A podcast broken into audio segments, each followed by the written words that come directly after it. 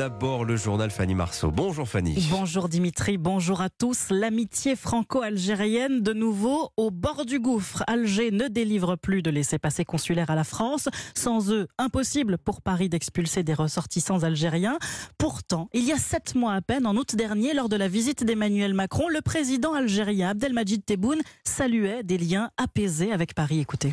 Je pense, de mon point de vue, que c'est une visite très réussie qui a permis un rapprochement qui n'aurait pas été possible s'il n'y avait pas la personnalité même du président Macron. Je le remercie de cette visite. Et il faut croire que la personnalité d'Emmanuel Macron ne suffit plus. Alexandre Chauveau du service politique d'Europe 1 est avec nous. Bonjour Alexandre. Bonjour Fanny, bonjour à tous. La lune de miel est donc terminée, Alexandre. Et pourquoi? Parce qu'Alger accuse Paris d'avoir permis l'exfiltration d'une militante algérienne qui s'était réfugiée en Tunisie. Oui, cette journaliste, cette Amira Bouraoui, elle avait interdiction de quitter le territoire algérien, mais elle est arrêtée le 3 février en Tunisie, obtient finalement la protection du consulat français à Tunis et réussit à s'envoler pour Lyon le mois dernier Alger accuse alors la France d'avoir organisé l'exfiltration et dénonce le viol de sa souveraineté. L'ambassadeur algérien à Paris est rappelé et les laissés-passer consulaires sont suspendus. Concrètement, cela signifie que l'Algérie ne reprend désormais plus aucun de ses ressortissants expulsés par la France. Une décision qu'Alger ne rend pas officielle, mais qui, selon nos informations, est constatée place Beauvau. Une source à l'Elysée confirme d'ailleurs la tension extrême entre les deux pays. Les relations entre Alger et Paris étaient pourtant en passe de se réchauffer. Emmanuel Macron a multiplié ces derniers mois les initiatives en vue d'une réconciliation. Le chef de l'État s'est rendu à Alger en août 2022, suivi quelques mois plus tard par Elisabeth Borne et 16 ministres. Cette crise intervient par ailleurs en pleine guerre en Ukraine, alors qu'Alger ne cache pas sa proximité avec Moscou. Lundi, les autorités algériennes et russes ont annoncé le renforcement de leur coopération militaire. Alexandre Chauveau du service politique d'Europe 1. De son côté, Emmanuel Macron tente de redorer le blason français en Afrique de l'Ouest. Le chef de l'État est arrivé à Libreville au Gabon hier soir pour un dîner avec son homologue Ali Bongo Ondimba. Aujourd'hui, il préside le sommet One Forest sur la protection de la forêt équatoriale. Europe 1, il est 8h03. Le ticket de caisse va augmenter d'environ 10% au supermarché. C'est ce qui ressort en conclusion hein, des négociations annuelles entre industriels et distributeurs. Ils avaient jusqu'à minuit hier soir pour achever leurs négociations. Bonjour Baptiste Morin. Bonjour. Chef du service économie d'Europe 1. Dans un instant, on verra avec vous où en est ce bras de fer. Car si les négociations sont officiellement terminées, des tensions persistent, notamment sur certains produits que les grandes surfaces menacent de déréférencer. Qu'est-ce que ça veut dire exactement? On vous l'explique dans le tuto de la rédaction d'Europe 1 avec Thibaut. Eh bien, le déréférencement, c'est un levier de négociation pour les distributeurs. Lors des traditionnelles négociations commerciales, si le fournisseur refuse de baisser son prix pour un produit, les grandes surfaces peuvent menacer de ne plus le proposer dans leur rayon, de rompre le contrat. Alors pour le consommateur, l'effet n'est pas immédiat, mais une fois que les stocks du produit sont écoulés, il disparaît des rayons et ne revient plus. C'est un cas de figure fréquent, il se présente chaque année. Par exemple, au mois de septembre, Intermarché ne vendait plus de bouteilles d'eau déviant, de Volvic ou de Badois, suite à un désaccord avec Danone. Et en ce moment, il est aussi presque impossible de trouver la marque Tropicana dans les magasins Carrefour. Baptiste Morin, chef du service économie d'Europe 1, vous êtes avec nous. On entend ce qu'est le déréférencement. Est-ce qu'il y a vraiment un risque de voir disparaître nos produits préférés des rayons des grandes enseignes, comme nous l'explique Thibaut Hu? Il y a un risque, même si ce ne serait pas pour tout de suite. C'est vrai que les négociations sont officiellement terminées depuis cette nuit et que toutes les discussions n'ont pas abouti.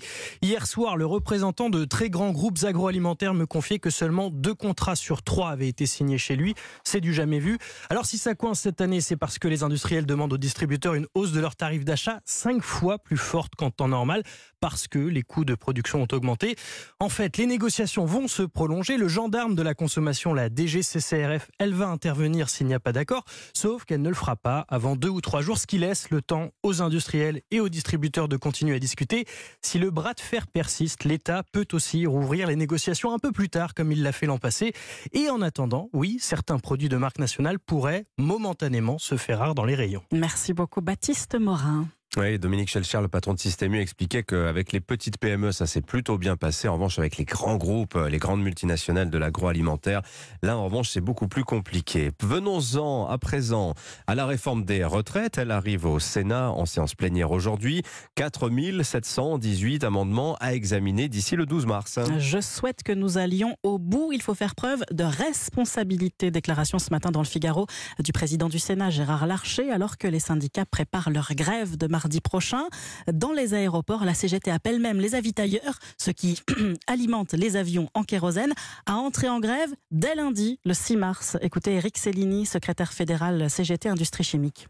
C'est des gens qui travaillent sur des horaires décalés, qui travaillent dans une ambiance ultra bruyante, qui travaillent en contact avec des produits dangereux, nocifs, qui respirent des vapeurs de kérosène en permanence. Et c'est des gens qui ne bénéficient pas de grandes anticipations euh, au départ à la retraite. Il faut avoir plus de 30 ans d'ancienneté pour pouvoir commencer à bénéficier euh, d'une anticipation. Et l'anticipation, euh, elle est très faible. Je pense qu'en en majorité, ils peuvent bénéficier d'un ou deux ans d'anticipation, pas plus. Sans carburant, les avions ne décollent pas. Si le mouvement est largement suivi, ça risque de fortement perturber le trafic euh, à la fois national, mais potentiellement aussi international.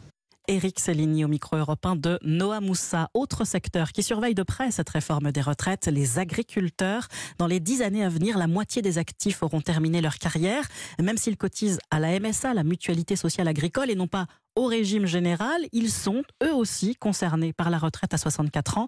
Dans les allées du Salon de l'Agriculture, ils ne cachent pas leur inquiétude. Reportage Barthélémy Philippe. Oui, il y a ceux qui ont les activités les plus pénibles et qui craignent que leur corps ne suive pas. C'est le cas de Véronique, éleveuse de vaches en Bretagne. On est dans un boulot qui est assez physique. Il faut être en capacité de réagir des fois assez rapidement. Et cette capacité-là, elle est super forte quand on a 30 ans. Quand on en a 64, euh, se mettre à courir quand on a une vache qui nous fonce dessus, c'est déjà vachement moins évident. Stéphane, lui, est maraîcher. À 48 ans, il réfléchit à changer sa façon de travailler pour tenir jusqu'à la retraite. Je vais faire évoluer euh, les productions sur ma ferme de façon à être euh, peut-être un petit peu plus mécanisé, faire moins de légumes, enfin, diminuer la charge de travail. Quoi. Le montant de la pension, c'est l'autre angoisse des agriculteurs. Leurs revenus sont généralement très bas, donc ils cotisent peu et leur niveau de vie à la retraite en pâtit. Mais la situation devrait s'améliorer à partir de 2026 puisque leurs retraites seront calculées sur les 25 meilleures années plutôt que sur l'ensemble de la carrière.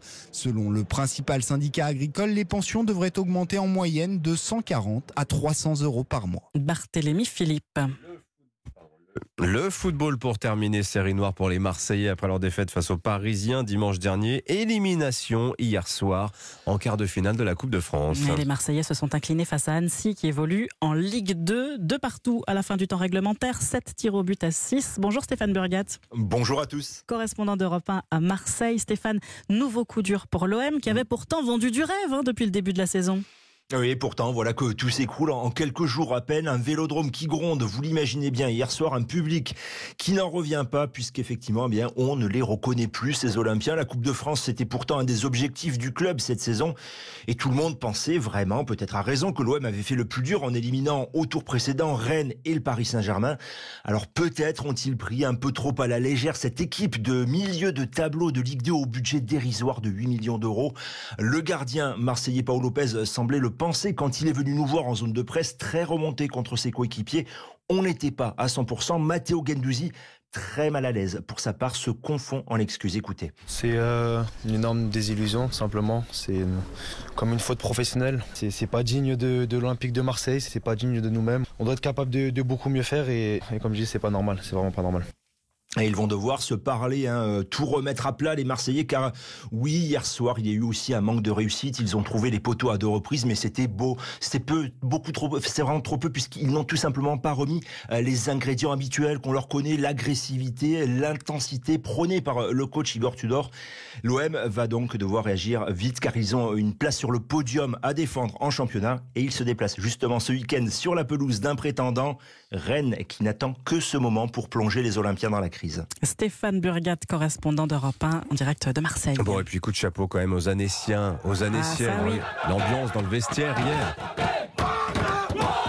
Avec cet exploit quand même. C'est ce qui s'appelle donner de sa voix. Bien joué. Hommage à Fabrice Lafitte, réalisateur européen qui me l'a soufflé. C'est le roi des jeux de mots. Merci beaucoup Fanny Marceau. Merci